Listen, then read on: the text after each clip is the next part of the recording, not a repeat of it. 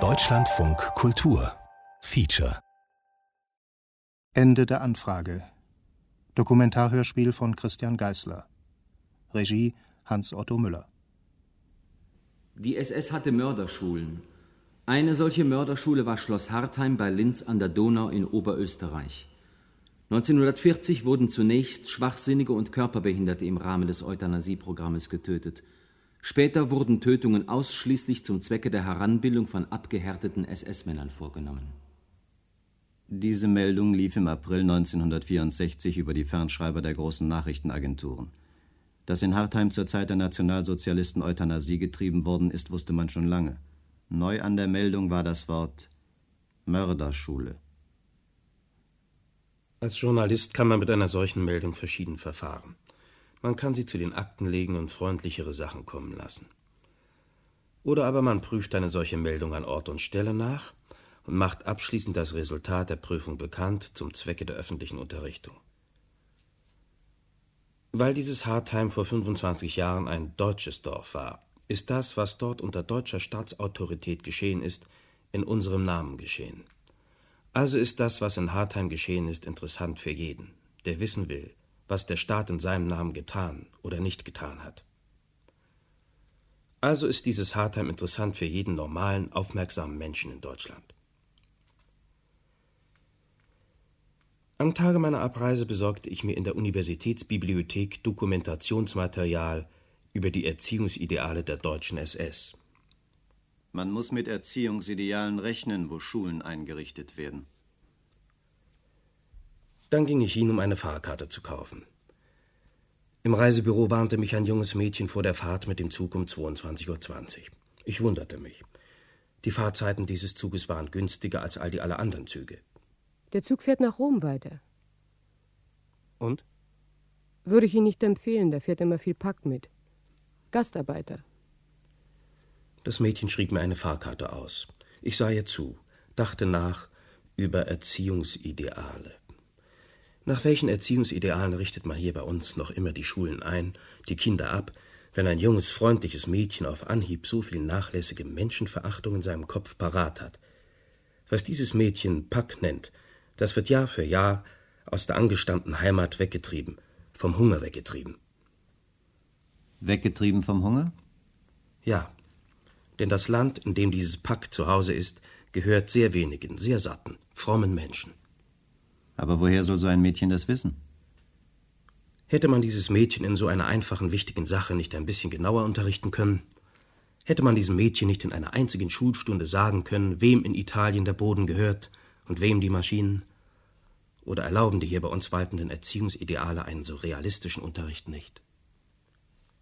Ich nahm den Zug um 22.20 Uhr. Unter Wahrung der gebotenen Klassenunterschiede kam ich auf einen weichen roten Platz in der ersten Klasse. In den Gängen vor den Abteilen der zweiten Klasse saß Pack auf Pappkoffern. Verschwitzte Leute, die lachten. Sie fuhren nach Haus zu ihren Frauen und Mädchen. In meinem Abteil lachte niemand. Man war besorgt und streng. Wenn jeder eine Stunde in der Woche länger arbeiten würde, könnten wir auf das Gesindel da verzichten. Aber da predigen sie bei den Gewerkschaften vor tauben Ohren. Den Leuten geht es viel zu gut. Beide Herren sahen sehr ernst aus, waren wohl unterwegs zu Geschäftsfreunden. Beide sprachen deutlich und laut. Ich war erstaunt über so klares Reden, hörte ihnen zu und las gleichzeitig nach über die Erziehungsideale der deutschen SS. Und was ich las und was ich hörte, das mischte sich auf eine eigenartig passende Weise. Was wir Ausbilder des Führungsnachwuchses wollen, das ist ein modernes Staatswesen. Fünf bis zehn vom Hundert der Bevölkerung beste Auslese sollen herrschen, der Rest hat zu arbeiten und zu gehorchen. Die Arbeiter verlieren mehr und mehr einen Maßstab. Es fängt bei den Lehrlingen an. Fünf Tage Woche. Und davon zahlen wir auch noch für jeden einen ganzen Berufsschultag. Die sollen doch arbeiten. Was habe ich als Lehrling alles machen müssen? Zum Lernen hatten wir überhaupt keine Zeit. Das haben wir nebenbei gemacht. Intellekt verdirbt den Charakter der Männer. daher zuerst härtesten Kasernenhofdienst, damit ihr stahlharte deutsche Männer werdet und nicht als Weichlinge vor diesen Untermenschen steht. Das Militär ist die beste Schule fürs Leben. Wenn ich klar und hart im Kopf geworden bin für spätere Führungsaufgaben, dann dort. Wie oft kommt heute ein Meister zu mir mit Disziplinschwierigkeiten, weil er keine Ahnung hat, wie man die Leute anpackt. Die Auslese der neuen Führerschicht vollzieht die SS daher positiv durch die nationalpolitischen Erziehungsanstalten, negativ durch die rücksichtslose Ausmerzung aller minderwertigen Elemente. Gastarbeiter. Überhaupt Gastarbeiter. Aber unsere Wirtschaft ist ja heute leider auf diese Leute angewiesen. Ja, leider. Die kennen ja kaum die primitivsten Regeln menschlichen Anstands. Ich sah von meinem SS-Buch auf, sah mich nach dem Sprechenden um, hatte Sorge, er habe neben mir sitzend heimlich mitgelesen von der SS. Dort stand der Satz: Von euch werden die meisten wissen, was es heißt, wenn hundert Leichen beieinander liegen, wenn 500 da liegen und wenn 1000 da liegen. Dies durchgehalten zu haben und dabei anständig geblieben zu sein, das hat uns hart gemacht. Was also noch kann das beliebte Wort von der Anständigkeit alles meinen? Taschentuch, saubere Hände, Kampf gegen Arbeitszeitverkürzung, Massenmord. Ich ging weg von den Herren, wechselte das Abteil. Wenn man schon hinterm Reisebüroschalter und in bundesdeutschen Komfortzügen den alten verächtlichen Hochmut so selbstverständlich auftreten sieht, was werde ich dann auftreten sehen im Schatten des anrüchigen Hartheimer Schlosses?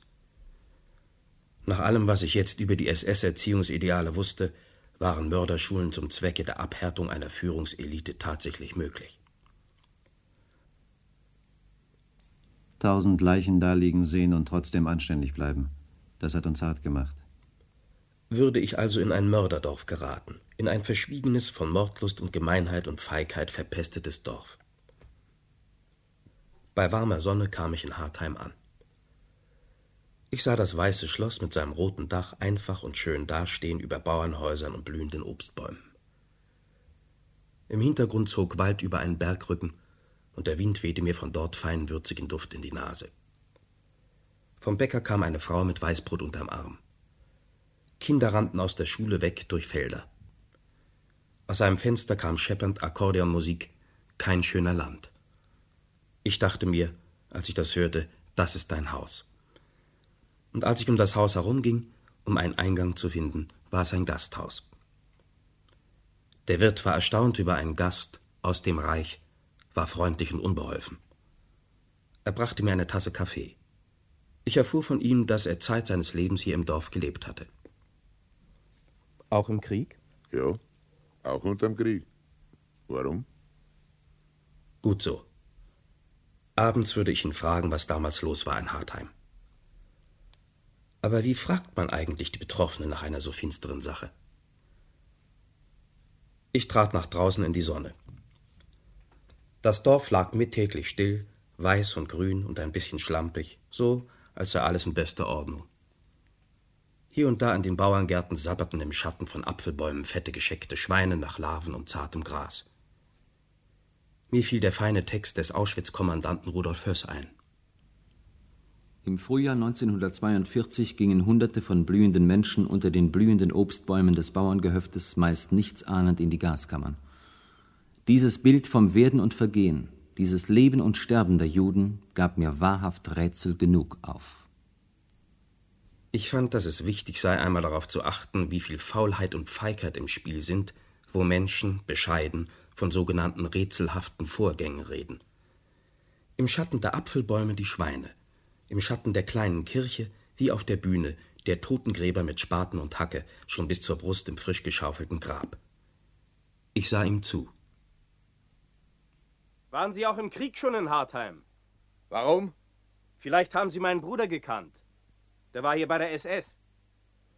Ins Schloss hat niemand hinein dürfen. War alles geheim. Und was war im Schloss? Die Depperten haben's verharzt jeden Tag. Verheizt? Jede Woche drei Postwegen. Kannten Sie die von der SS? Können Sie sich an einen erinnern, der Geißler hieß? Wie hat der Kassen? Geißler. Ihr Bruder? Ja. Der Mann zögerte, sah mich an, kroch zurück in die Grube. Ich weiß nichts, war ja alles geheim damals. Ich ging weg, sah mir die anderen Gräber an. Auf vielen Kreuzen sah ich kleine Bilder von jungen Soldaten, manchmal zwei Bilder, einmal drei auf einem einzigen Kreuz. Heldentod konnte man da lesen. Für Deutschland gefallen. Die Soldaten gefallen, nicht betrogen und erschlagen. Die Kranken verheizt, nicht ermordet. Die Sprache bezeichnet das Verhältnis des Sprechenden zur Realität. Ich kam näher ans Schloss. Leute, die ich traf, sahen mich sonderbar an. Man hätte meinen können, sie kennten schon meinen Verdacht. Aber das war Einbildung. Den Leuten ums Schloss herum ging es ja gut. Sie sahen mich an, so wie in Dörfern nun einmal die Leute einem Fremden entgegensehen. Ich kam vor das Schloss. Das Weiß der Wände war vom Regen heruntergewaschen. Um das Schloss herum lag Müll, hing Wäsche von Kindern und dicken Frauen. Nah an einem Lattenzaun stieß ich auf einen brusthohen Stein. Der hatte eine französische Aufschrift folgenden Inhalts. Zu Ehren der Franzosen, die der Barbarei der Nazis in Hartheim zum Opfer gefallen sind, für Frankreich und die Freiheit der Welt. Unter den französischen Wörtern konnte man Reste von deutschen Wörtern erkennen, aber nicht mehr entziffern. Ein alter Mann kam vom Schloss. Als er mich ansah, fragte ich Wie heißt bitte der französische Text hier auf diesem Stein? Ich weiß auch nicht. Hat jemand den deutschen Text überstrichen?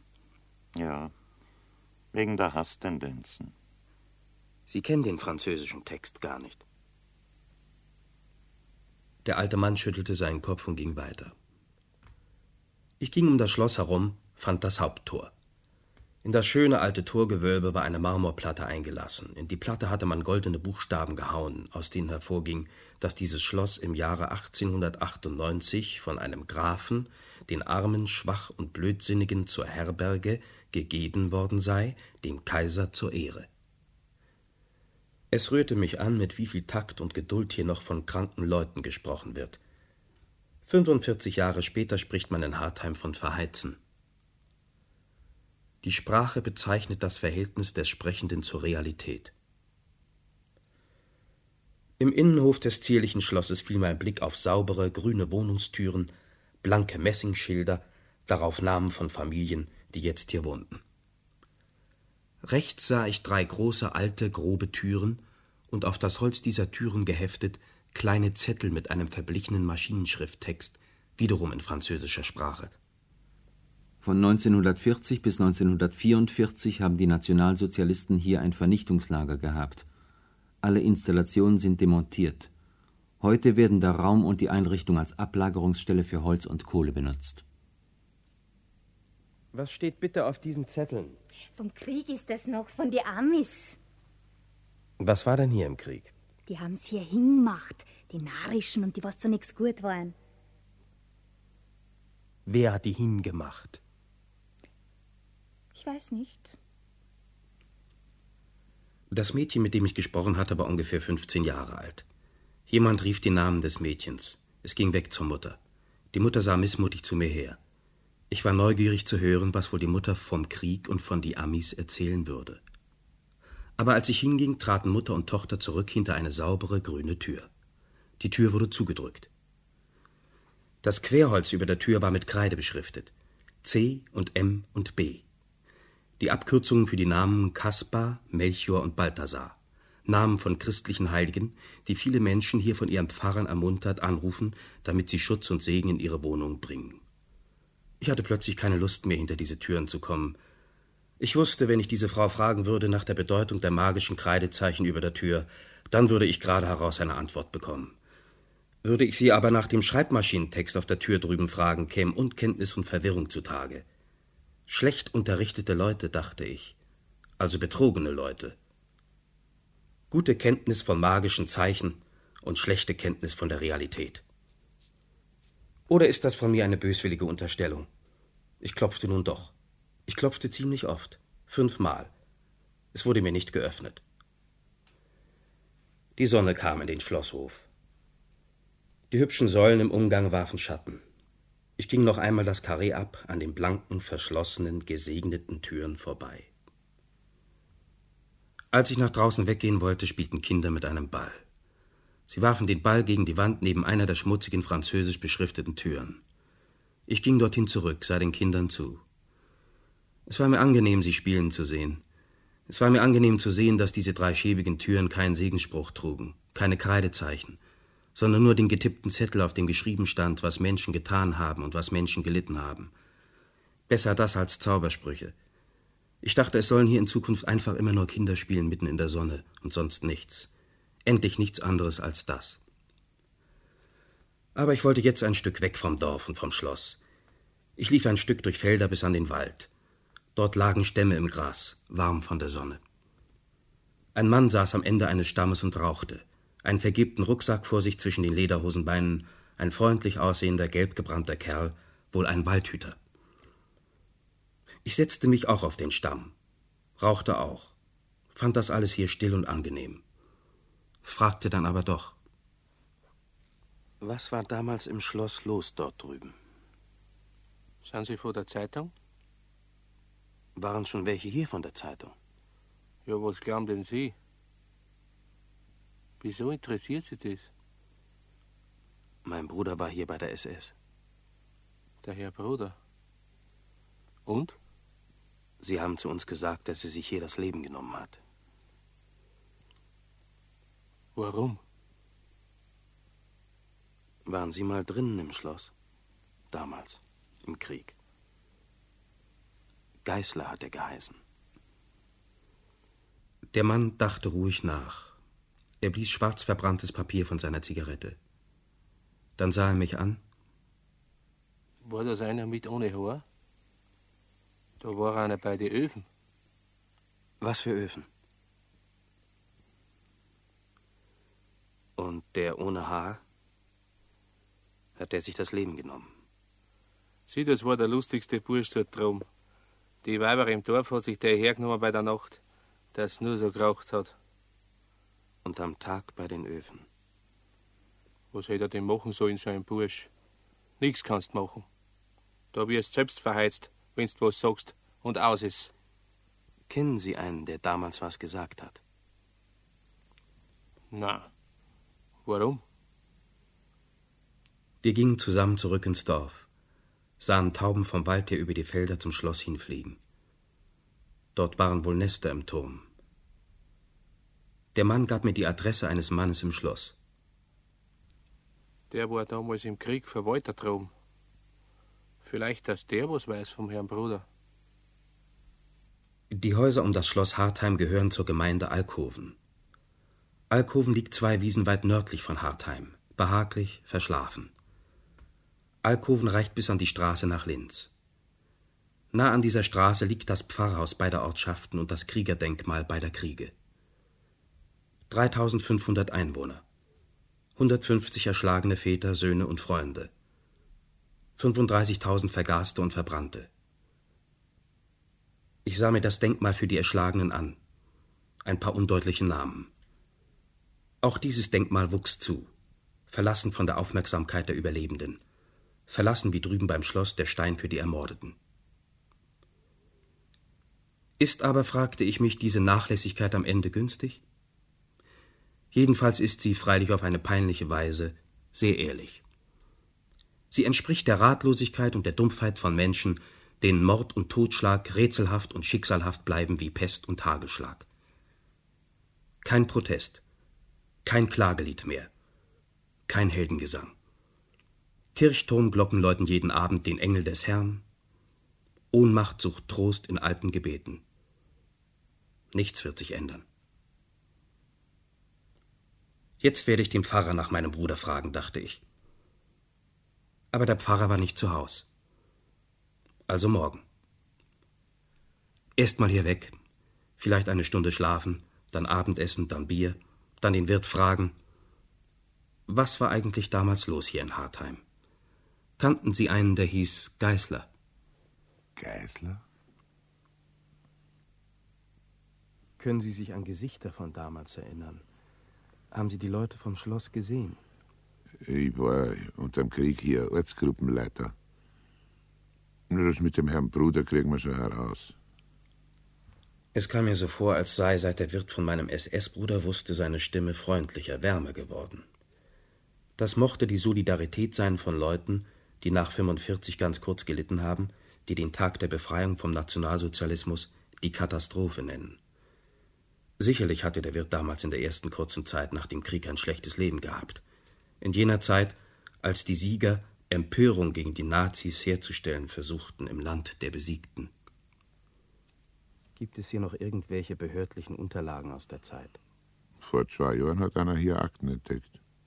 Es hat ein bisschen ein Geschrei gegeben deswegen, aber dann sind die Akten wieder verschwunden. Verschwunden? Bei der Sicherheitsbehörde in Linz. Vielleicht war was drin in den Akten von meinem Bruder. Machen Sie noch keine Gedanken. Ich kenne jeden hier in der Gegend und war nie frag. Nachher werden schon reden, die Leute. So was ist Vertrauenssache. Und im Schloss ist einer, der war damals schon dabei. Bring sie hin morgen. Und der Jockehilfe, der Alte, der hat auch unter dem Krieg drum im Schloss seine Arbeit gehabt. Einer mit so einer großen Narbe am Hals? Kennen Sie ihn? Der kann sich an meinen Bruder nicht erinnern. Angst hat er. Wann war denn der Herr Bruder droben im Schloss? 43. So spät? Damals war es ja schon vorbei mit den Depperten. Damals haben schon die Italiener verhatzt. Überhaupt Ausländer. Kommunisten. Was der Wirt da sagte, das klang nüchtern und sicher. Er setzte Verständnis bei mir voraus. Er erklärte nicht viel. Dann gab er einem Gast drüben ein Zeichen. Der nahm sein Bier und setzte sich zu uns, ein Bäcker, der damals Brot für die Hartheimer SS gebacken hatte. Jeden Tag für 15 Mann und für die Frau und die Kinder vom Chef. Und die Kranken? Da war nicht viel Zeit für Brot bei denen. Was heißt das? Na, wenn die Brotmenge alle Tag die gleiche ist und alle zwei, drei Tage bringt die Post Depperte hinein. Haben Sie die Leute in den Postbussen gesehen? Freilich. Die Fenster hatten sie zugeklebt, das stimmt. Nur ein Spalt war frei. Aber man hat schon sehen können, dass der Bus voll war. Und dann der Gestank jeden Tag von den Öfen. Aber jeden Tag die Lieferung Brot. Ich versuchte ihn anzusehen. Da sagte der Wirt zum Bäcker: Dem Herrn sein Bruder war bei der SS oben. Wie hat er geheißen? Johann Geißler. Kannst du dich erinnern an den? Von der SS habe ich keinen kennt. Sind die von der SS eigentlich oft abgelöst worden? Waren oft neue Leute oben im Schloss? Jahrelang dieselbe Mannschaft. Die waren schon ganz wieder heim hier bei uns. Fragen's nur die Weiber. Er war noch sehr jung, was, der Herr Bruder? Ich bin mir bis zur Stunde nicht im Klaren, ob diese Frage eine Falle war. Jedenfalls machte ich einen Fehler, als ich sagte 19. Bäcker und Wirt sahen einander wie auf ein Zeichen hin an. Dann knurrte als erster der Wirt misstrauisch vor sich hin auf den Tisch. So ein Junge war nie Traum im Schloss. Das weiß ich. Woher kommen Sie eigentlich? Er war noch nicht einmal 19. Hören Sie auf. Das wissen wir hier besser. Ich hab mich auskennt da droben mit jedem Einzelnen. Mit allem. Da können Sie mir nichts erzählen von 19 Jahren. Misstrauen stand jetzt zwischen uns. Ich versuchte einen Schwenk. Gab es vielleicht in der Nähe von Hartheim noch ein anderes Lager? Wir hatten damals immer nur die Feldpostnummern von meinem Bruder, und aus denen konnte man ja den wirklichen Ort nicht erfahren. Erst später, nach seinem Tod, nach dem Krieg, hat ein Heimkehrer zu uns gesagt, dass mein Bruder in Hartheim war. Oder bei Hartheim. Mhm. So ist das. Da wissen Sie also gar nicht, ob er hier bei uns war. War er vielleicht in Mauthausen drüben, der Herr Bruder? Sieh, das ist 30 Kilometer weit weg von da. Da ging's zu. Dagegen war das hier gar nichts. Mauthausen. Da bei uns haben sie nur alle die Depperten hingemacht. Und die Staatsfeinde später. Aber in Mauthausen. Das können Sie überhaupt nicht vergleichen. Im Winter haben die da die Leute hinaufgehängt in einem Baum. Nackert. Und dann Wasser drüber, bis dass sie hart gefroren waren. Und sogar Geistliche haben sie hingehängt. Über 20. Erschaumt. Und wie viele in Hartheim? Geistliche? Keine Anzügen. Wie viele Menschen überhaupt? Sie, das war schwer geheim alles. Jede Woche zwei, drei Postwegen voll. Jedes Mal 40 in einem Wagen. Grauslich. Und der Gestank jeden Tag. Später oben in meinem Zimmer schlief ich nicht so bald ein. Eine Mörderschule, wie es in der Fernschreibermeldung geheißen hatte, war Hartheim also nicht gewesen. Die SS-Besatzung war, nach Angaben der Augenzeugen, konstant gewesen, gut bekannt und bei den Dorfleuten nicht unbeliebt. Und auch sonst alles recht üblich. Euthanasie und anschließend Ermordung von Kommunisten. Und ringsum zwischen Wiese und Wald biederer Stumpfsinn und Pflichttreue. Um den Auswirkungen des gestern am Biertisch entstandenen Misstrauens zuvorzukommen, ging ich noch vor dem Frühstück hinüber in das kleine Gemeindebüro. Dort gab man mir auf Befragen hinzulesen, wie die Sache Massenmord in der Hartheimer Amtschronik klingt. In der K-Woche des Jahres 1940 kam das Schloss in die Verwaltung des Landes für Fürsorgezwecke. Es wurde hier eine sogenannte Euthanasierungsanstalt betrieben. Im Januar 1945 wurde der Betrieb wieder aufgegeben und eine Schule für schwache Kinder von den Barmherzigen Schwestern eingerichtet. Ist das alles? Gibt es noch andere Akten? In Linz bei der Sicherheitsbehörde. Können Sie mir bitte sagen, an wen ich mich dort am besten deswegen wende? Ja, das ist eine merkwürdige Geschichte. Die Akten sind in Linz verschwunden und sind bis heute nicht wieder aufgetaucht. Sechs Aktenbündel sind also verschwunden. Sie enthielten alle noch verfügbaren Unterlagen über die Vorgänge auf Schloss Hartheim. Ich brachte das Denkmal am Schlosszaun zur Sprache. Es war 1950 auf einmal da.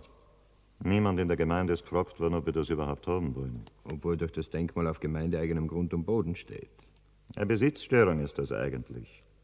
Strafbar. Oh, mit solchen Leuten kannst du nicht reden. Die haben den Krieg gewonnen. Ich erfuhr weiter, manchmal versammeln sich vor dem Denkmal oder vor den Türen, vor den vergilbten Schreibmaschinenzetteln im Schloss, kleine Gruppen von ausländischen Reisenden. Sie wollen dort ihre ermordeten Angehörigen gedenken. Beim Nahen von solchen Leuten, mit denen man nicht reden kann, gibt nach Möglichkeit die Bezirkshauptmannschaft Vorwarnung an die Gemeinde Alkoven-Hartheim. Dann wird schnell das Denkmal am Schloss ein bisschen hergerichtet. Um der Stätte des Gedenkens ein würdiges Aussehen zu verleihen. Man zeigte mir, wie das buchhalterisch aussieht. 108 Schillinge und 40 für Gartenarbeit am Denkmal. Jährlich. Das sind 18 Mark 85. Wir haben das Denkmal ja nicht gebaut. Aber zahlen müssen wir dafür. Wie viele Menschen sind hier im Schloss getötet worden? Circa 35.000. Ich nahm ein Taxi, um in Linz nach den verschwundenen Hartheimer Akten zu fragen. Der Taxifahrer war ein Bursche von Mitte 20. Ich war damals ein kleiner Junge gewesen, hatte aber noch manches genau in der Erinnerung. Als Schulbum damals sind wir hinter den Postautos hergerannt und haben geschrien, da bringen's wieder Narische zum Verheizen. Hat sie niemand gehindert, sowas laut zu rufen? Mir hat von der SS einer mal eine runtergehauen deswegen, aber der hat gelacht. Wir waren ja noch Kinder. Wenn keiner ins Schloss hineinkam, wie konnte man wissen, was dort oben los war? Na, die Aschenwagen jeden Tag. In den ersten Jahren, da haben's die Aschen einfach weggefahren in die Donau, auf offene Wagen. Da ist dann schon mal was runtergefallen. Ein Finger, ein Beinknochen. An den Zähnen kann man sehen, wie alt das einer gewesen ist, hat der Lehrer im Nachbardorf einmal gesagt, als einer einen Zahn mitgebracht hat in die Schule. Lebt der Lehrer noch? Der ist gestorben. Er hat uns verboten, dass wir was aufheben. Natürlich. Vielleicht wegen der Seichen. Wir waren in Linz. Ich stieg aus und bat ihn, auf mich zu warten. Der Hofrat in Linz, der Herr Sicherheitsdirektor, war sehr beschäftigt. Wir haben hier nun einmal keine Akten mehr über Hartheim. Es dürfte auch schwer fallen, nach so langer Zeit noch jemanden zu finden, der über die Dinge von damals etwas aussagen kann. Im Dorf wissen alle genau Bescheid. Ich habe mit vielen gesprochen. Was kommen Sie dann zu mir? Ich suche meinen Bruder. Aber das Reden von meinem SS-Bruder schien ihn eher zu erkälten als zu rühren. Er wollte mir die Adresse geben vom Roten Kreuz. Ich ging weg. Wir fuhren zurück nach Hartheim. Der junge Taxifahrer erzählte noch dies und das, was man alles so hört und sieht im Schatten einer Vergasungsanstalt. Dabei fiel mir auf, erst beim Erzählen aus der genauen Erinnerung schien der junge Mann dahinter zu kommen, wie ungeheuerlich, wie gespenstisch abseitig dieses ganze Unternehmen Hartheim gewesen ist. Er sagte schüchtern Wenn man so redet und erzählt, wissen's, da spannt man dann überhaupt erst, wie die waren damals. Wie Verrückte. Wer? Auf diese Frage war er nicht gefasst. Wer von uns ist schon auf diese Frage gefasst? Er sagte abwesend. Manchmal da graust's einem richtig. Wir aßen zusammen. Dann trennten wir uns. Ich musste zurück ins Schloss den Verwalter treffen, von dem zuerst der Jagdgehilfe und später der Wirt mir erzählt hatten. Es war eine jener sauberen grünen Türen. Ich sah das blank geputzte Messingschild. Beide waren zu Haus. Der Mann und die Frau. Beide um die 50 alt. Ich fragte nach meinem Bruder. Geißler? Kenn ich nicht. Das hat man ja alles längst schon vergessen. Aber setzen Sie sich doch, bitteschön. Diese Frau schien heiter und unbeschwert zu sein, eine resolute Person, die gern mit Töpfen und Kindern hantiert. Diese Frau hatte, das erfuhr ich nun, damals hier im Haus die Kinder des SS-Chefs gehütet, abends, wenn das Chef-Ehepaar wegfuhr nach Linz, ins Kino. Diese Frau hatte lachende blaue Augen mitten in diesem Schloss, mitten in dieser Erinnerung. Aber sie hatte ja keine Erinnerung. Das hat man ja alles längst vergessen. Es ging ihr gut hier im Schloss. Dem Mann ging es schlecht, das konnte man sehen. Zwar sagte auch er, er habe alles vergessen. Wie sagen Sie, hieß der Herr Bruder? Aber wenn das stimmt, dachte ich, wenn das stimmt, dass du alles vergessen hast, dann möchte ich deine Träume nicht haben, mein Lieber. Dass einer von der SS ein Selbstmörder gewesen sein soll, konnte er sich nicht vorstellen.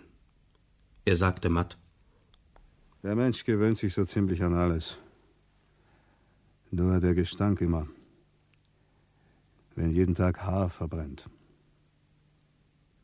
An den Gestank hat dieser Mann sich niemals gewöhnen können. Und einmal haben er und seine Freunde, die Zivilangestellten im Vergasungsschlösschen, gestreikt. Das war 41, da sind wir hin zum Chef und haben gesagt, dass wir nicht mehr arbeiten werden. Was war denn passiert? Das Essen war schlecht. Die SS kochte nicht gut. Mit dieser auf das Kulinarische bezogenen Beobachtung waren wir in das Zentrum der Erinnerungen geraten. Reden und Denken der Eheleute kreiselten nun immer wieder zurück an diesen einen Punkt. Ich dankte und wollte gehen. Denn dass das alles geheim war und dass keiner was hat sehen dürfen, das hatten beide immer wieder sehr klar und sehr einfältig mir ins Gesicht gesagt. Und meine Frage an den Mann, welche Art denn seine Arbeit damals gewesen sei, hatte er mit einem Lächeln beantwortet Verwaltung, nichts weiter. Als ich schon in der Tür stand, rief die Frau mir noch nach. Den Herrn Bruder, den werden's verheizt haben, der Herr oben. Der wird nicht haben wollen parieren wahrscheinlich. Da werden's nix mehr finden. Glauben's mir. Ich glaubte ihr aufs Wort. Das Gesicht der Frau war nicht traurig, nicht böse, auch nicht mordlustig. Heiter wie eine Mutter warf sie mir diesen Trost nach, winkte mir zum Abschied einen Gruß. Ich ging weg von dort.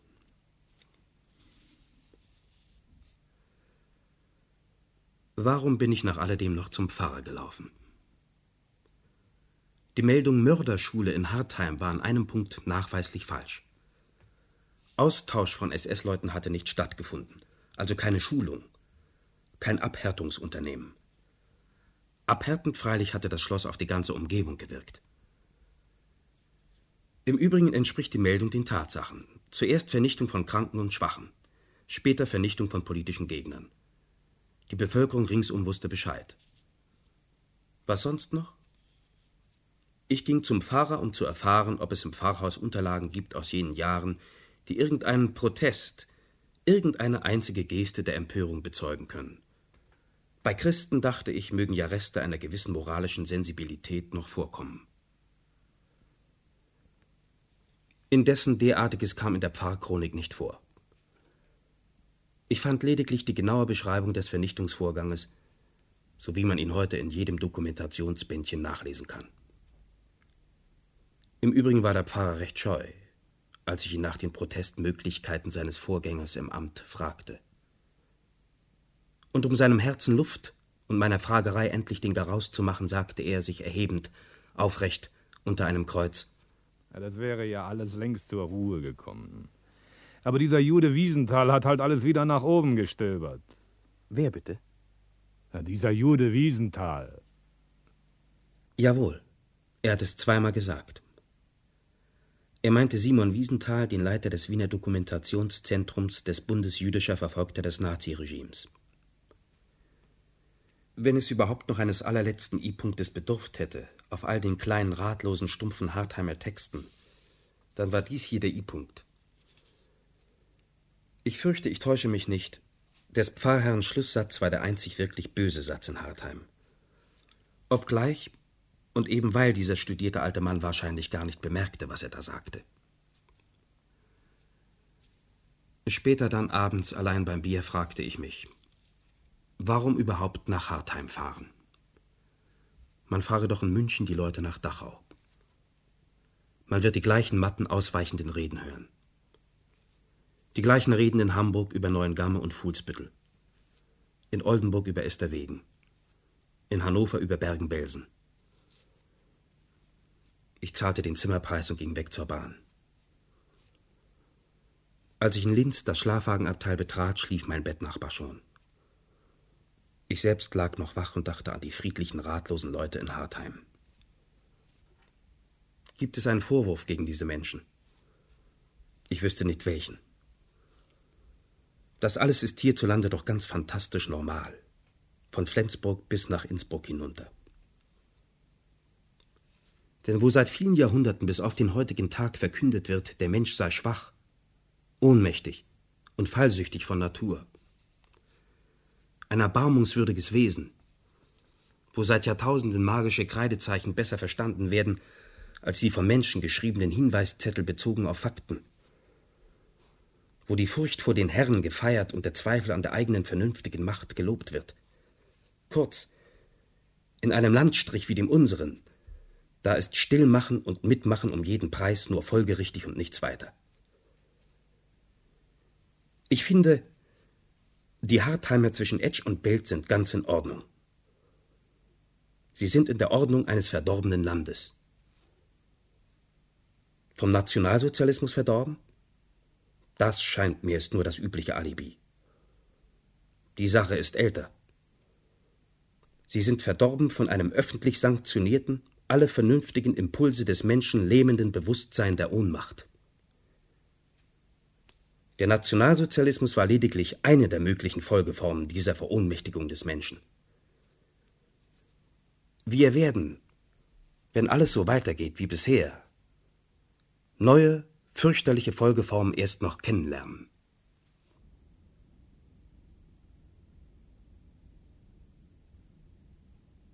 Sie hörten Ende der Anfrage.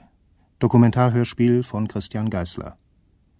Es sprachen Ursula Jockheit, Dietlind Macher, Gudrun Nierich, Hans-Otto Ball, Hans Brenner, Werner Dahms, Paul Dettel, Karl Friedrich, Hans Kremmer, Kurt Rössler, Rudolf Siege, Werner Simon, Ludwig Thiesen, Hubert Thürmer, Peter Fersten und Helmut Wüstmann. Regie Hans-Otto Müller. Produktion Südwestfunk 1965. you